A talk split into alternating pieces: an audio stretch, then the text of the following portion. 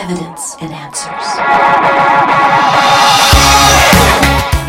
In the world of the occult, most people have heard of Satanism and witchcraft. But what is Christian occultism? How has the occult made inroads into the church? You're tuned to Evidence and Answers radio broadcast with your host, Pat Zukeran. Pat is an author, teacher, and international speaker in the area of Christian apologetics, the defense of the Christian faith. In today's broadcast, Pat and his guest, Dr. Richard Howe, will discuss the world of the occult and explain the dangers of entering into this dark world. Now, with part two of this message, is our host and his guest, Dr. Richard Howe. But the fact that there is this force that operates according to the spiritual law is common to all these groups that I would list as occult. And it really evacuates the spiritual life from its from the idea of grace.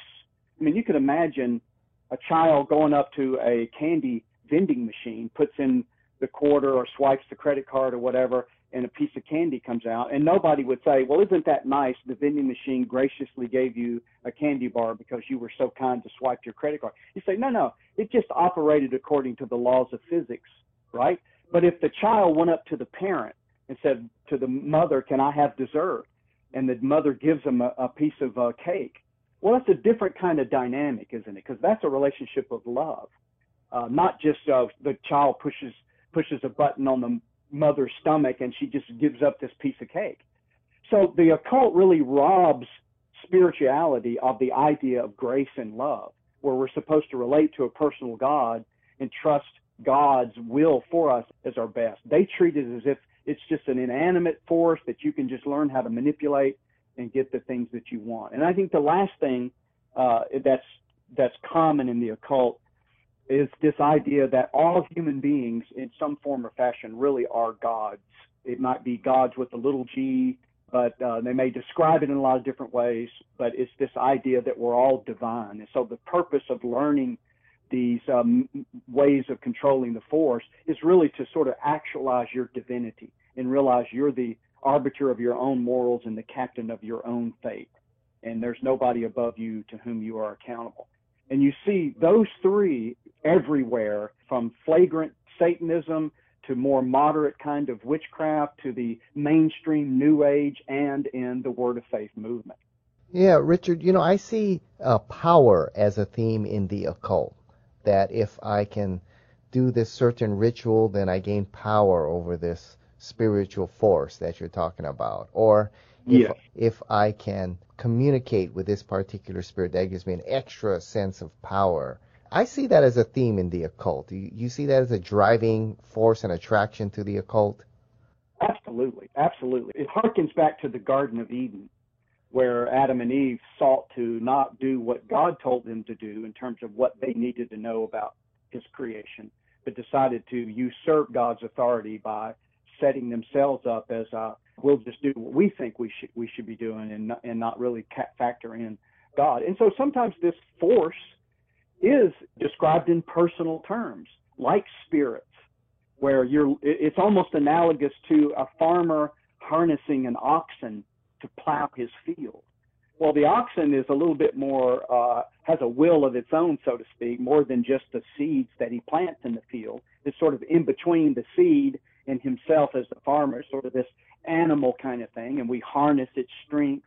So, by analogy, a lot of people in the occult will try to get in touch with spirits who supposedly can give them, say, insights into things that are beyond our ability to know and see because they can flit all around the world and see things and come and tell us, or maybe the future, they can travel through time. So you see, you very often see it personified in this as a sort of sentient being like a spirit are these great spiritual masters who have who kind of guard and watch over the world and so we try to negotiate with them. Other occultists just take that as metaphor and they think it just literally is like a force like a gravity at the spirit realm and you just learn how to to monkey with it and it makes it you know get it to do what you want. But it is a quest for power and i would argue that even without using the word god this lust for power is our way as humans to try to be God Himself, where we're trying to uh, be something beyond what He created us to be. And I think that's you know, the perennial sin of back to the Garden of Eden. Yeah. Now, you know, when a lot of us think of the occult, you know, we think of necromancy or witchcraft, but you state there are many faces of the occult. So tell us about some of the many facets and faces of the occult. Yeah. So when I teach, I actually teach a course at the seminary on new religious movements. And about half of the semester is just on the occult.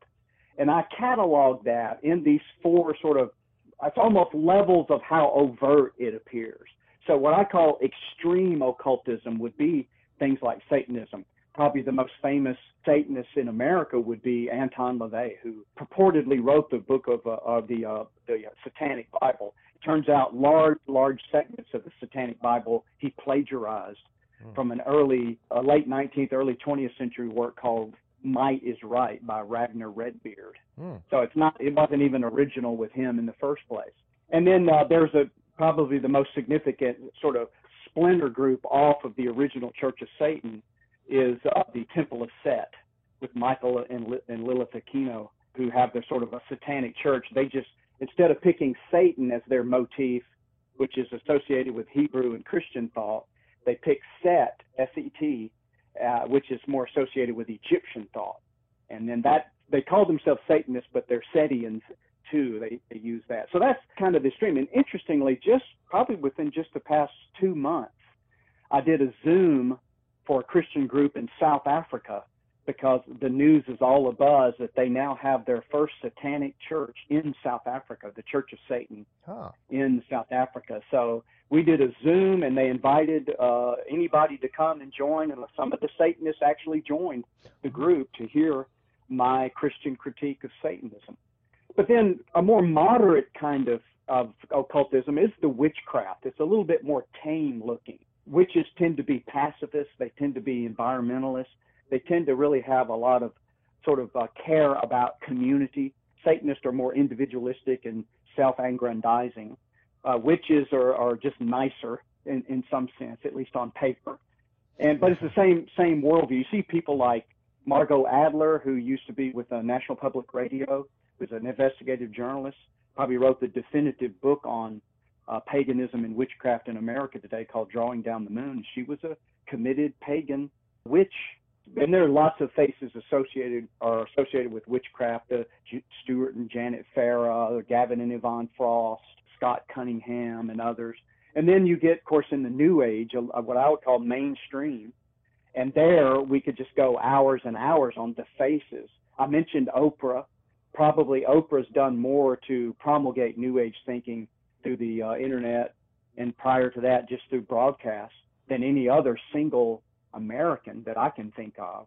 I mean, her the guest that she's had on more often than anyone, at least the last time I checked, was Marianne Williamson, the former presidential candidate, so to speak, who was running for the nomination in her party.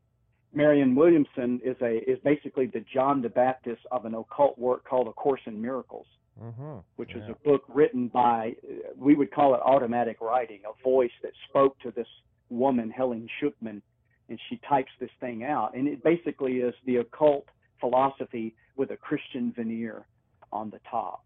And she's had Eckhart Tolle do these large uh, symposiums, who is a New Age leader. And then the last one then is that Christian occultism with quotations around the word Christian. Because nothing really Christian about the Word of Faith movement except the terminology. Uh, they they talk about Jesus, they talk about God, but the Jesus of the Word of Faith movement is not the Jesus of the Bible, and the God of the Word of Faith movement is not the God of the Bible. Uh, and it, and again, my argument is, and I know we don't have time to just develop it all here, but what I do in the course is is try to show this same worldview. They believe in this force, they believe in the power that you can get primarily through speaking, and you can harness this power, and that we are all gods. Uh, we're little gods with a little g, granted, but still we're divine in some uh, illicit sense of the term. Hmm. Yeah, let's let's uh, take a look at you know the one we often think of, Satanism.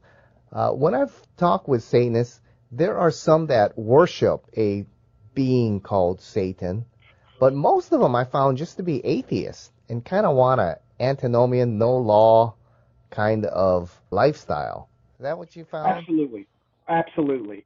I think a lot of people would be startled to know that Anton LaVey didn't believe in the existence of Satan. So the guy who founds the Church of Oh, Satan wow. and wrote the Satanic Bible is an atheist. He doesn't believe in the existence of Satan. He does believe in this magic, as he calls it, this force, and that you can manipulate. So people might ask, well, why do you call yourself a Satanist? You don't even believe in the existence of Satan.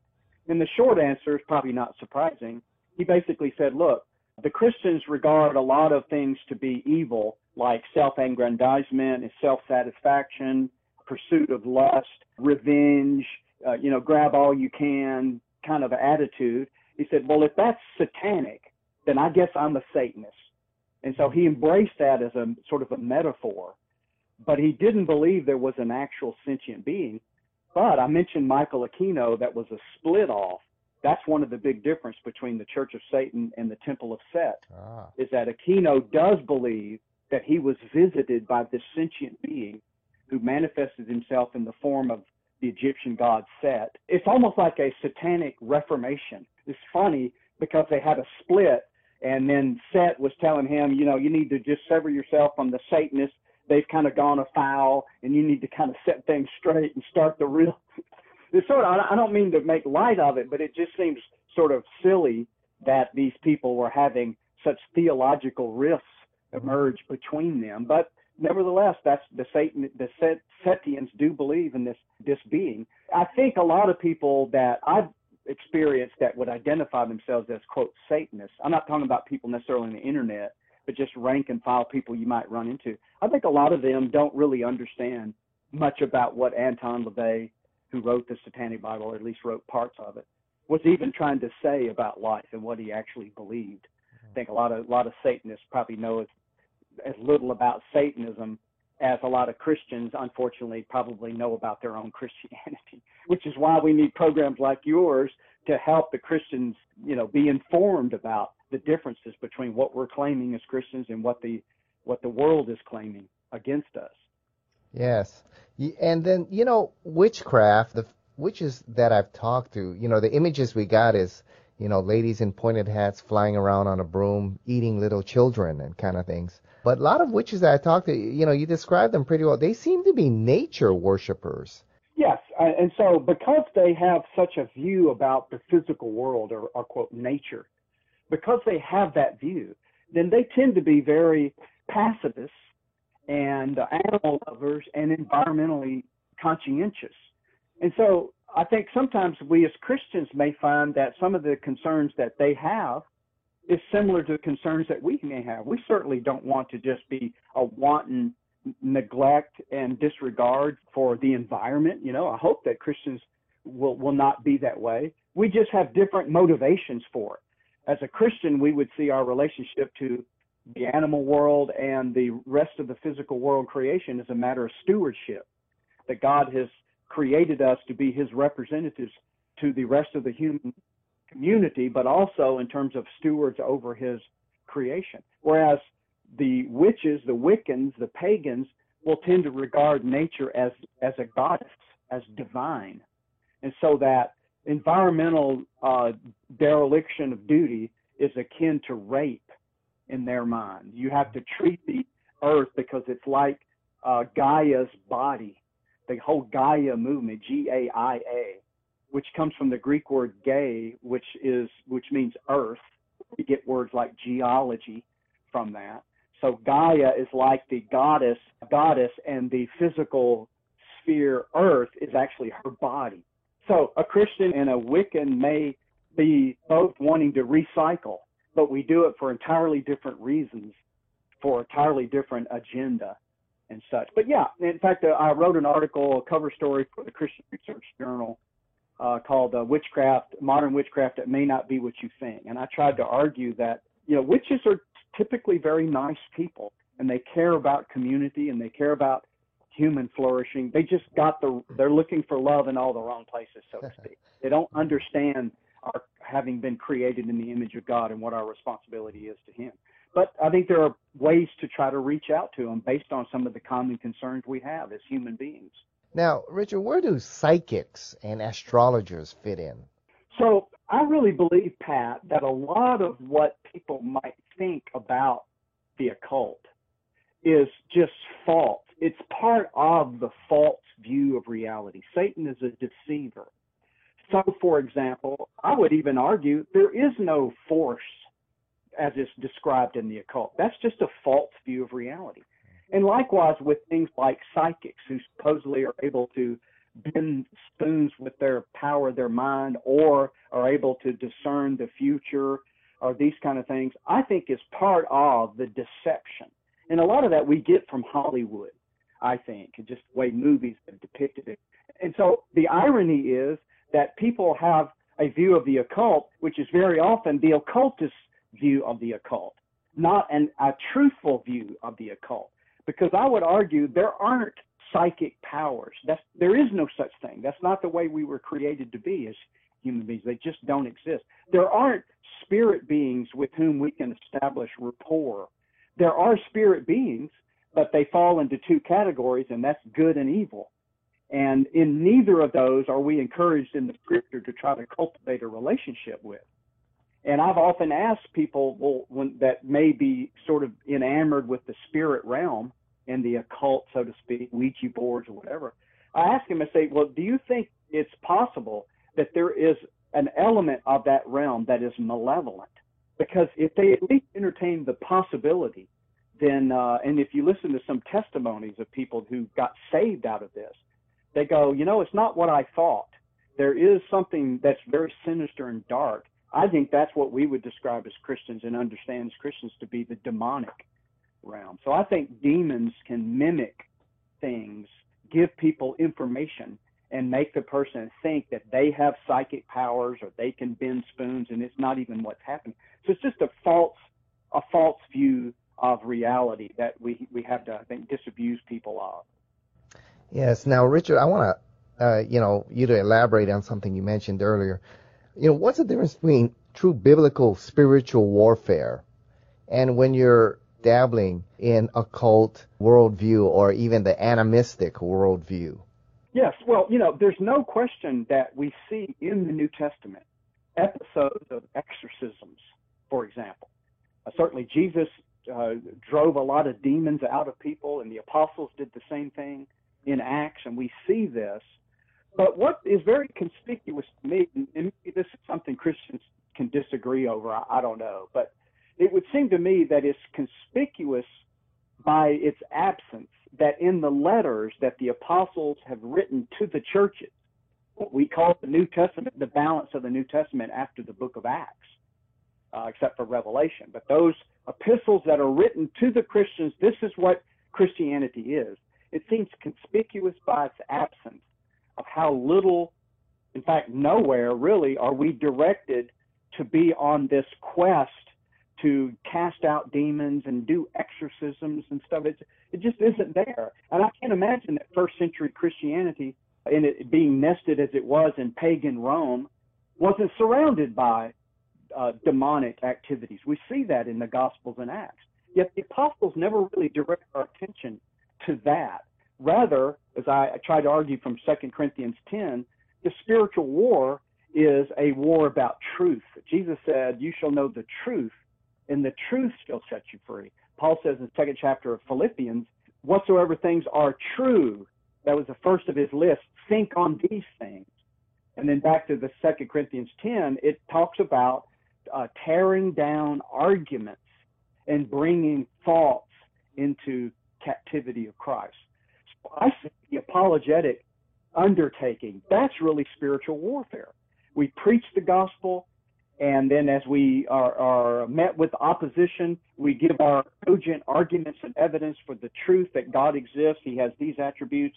He's taken on human nature in Jesus Christ, and uh, he died for our sins and rose from the dead. And we try to marshal the evidence for that. That to me is spiritual warfare. And uh, Norm Geisler, who was my mentor uh, as I was a student of his at Dallas Seminary back in the 80s, he told me, he said he, he never knew of any minister who went into deliverance ministries and made demon possession his main focus, who didn't eventually just go off at the deep end and oh, just wow. get so you know he just said it because it's just a it's the wrong I think kind of orientation, and you don't see it You, don't see the the Paul telling the Corinthians, the Romans, now make sure you know every Friday night you have an exorcism service because you got to get these demons out. You go, no, you just that's that's between God and I mean I'll let Him worry about the demons. What is our task? To go into the world and make disciples. To be ready at all times to give an answer to anyone who asks you a reason that is within you with meekness and fear. That's our mandate. And then just let the demonic realm chips fall where they may. Uh, that's not my that's not my agenda. I don't think that's our agenda as Christians. Yeah, I totally agree with you. I teach world religions at the seminary here and at several churches, and sometimes I do what's called the temple tour. You know, I take uh, students or Christians in my classes to the different temples, the Hare Krishna temple, the Hindu temple, the, the Buddhist oh, temple. Excellent. And some are just absolutely terrified to walk in there. They see demons coming out of the statues and that's right. Um, yes. You know, and they'll see me walk in there, and I'll I'll touch one of the statues, you know, and they'll just complete. They'll see demons jumping on me, you know, and I yeah. said, look, look, read the book of Isaiah. You know, he's mocking these idols. They're pieces of wood or that's something exactly a silversmith. Right. He he's saying these are nothing. You know, there's not. But that's they're right. just completely afraid. And I mean, and, that's yeah. part of the deception. That's part of the deception because uh, you know, uh, I used to do a lot of show and tell when I spoke on this subject a lot more at the peak of the rage over the New Age, and I would take show and tell, which would include things like the Satanic Bible. And so, very often, probably more often than not, people would would wince and get chill bumps, and they go, "I wouldn't have that book in my house." And I go, "But the thing is, okay, so you you'll never have a Satanic Bible, but I can take the exact same false view of reality." And put it in a different book, and you not only have it in your house, you probably study it at your church, and you never see the problem. So I think that's part of the deception that Satan wants people to think. Well, as long as you don't have a satanic Bible in your house, or you don't have a, likeness of a pagan idol as a teaching thing, like teaching world religion, as long as you don't do that, you're fine. And they go, no, you're not fine. All you've done is set yourself up for a subtle deception where the false view of reality does an in run because you're so worried about the physical book of the Satanic Bible is as a physical book. I mean, they, they act like demons. They, act, they almost act as if demons are like fruit flies. you know, you leave a banana lying out long enough, then all of a sudden you see this little swarm, and so they're all. You think, well, how do you get rid of these fruit flies? Oh, you just throw the banana away. Okay, and then they're all gone. So I just got rid of all these these uh, things that I, I you know that, that I was using to teach, but I realized they were all surrounded by demons. I go, no, they're not surrounded. I, I tell you one quick story if we have time. Yeah. I, I got a call. Now, when you live, at the time I lived in uh, Mississippi, North Mississippi, small town. And uh, when you study the occult and the New Age, you get a kind of a reputation as a, as a Christian, right? Because there's not a lot of people doing those kind of things. This would be back in the 90s, I think. And so I got a call from this uh, this woman who said, uh, "Hey, my sister lives now what we would call in Mississippi a trailer uh, others may call it a manufactured housing or mobile home. We all mean the same thing for, for the sake of this story. She says, my, my, my sister lives in a mobile home way out in the middle of nowhere in the woods, and it's haunted. She sees dark figures skulking about and when she's trying to fall asleep, or appliances will come on by themselves. And we want to know whether, if you would be willing to come to the trailer and bless it and get rid of these things. And I said, look, I, I can't get rid of roaches in my apartment. you know, so you're, you're you're acting like these things are just little little pesty little bugs that you somehow do some spiritual pesticide and they run off. I said, here's the problem. Somebody comes out to her mobile home, does a prayer, sprinkles holy water, whatever they do, and let's say all that stuff quit. No more skulking shadows, no more appliances coming over, and she thinks all of her problems are solved but she will have never taken an inventory of how she stands before God, which is really the whole point to keep her distracted from, look, don't worry about Satan. He's not even part of the equation. You worry about him who can destroy both body and soul in hell. And how do you stand before?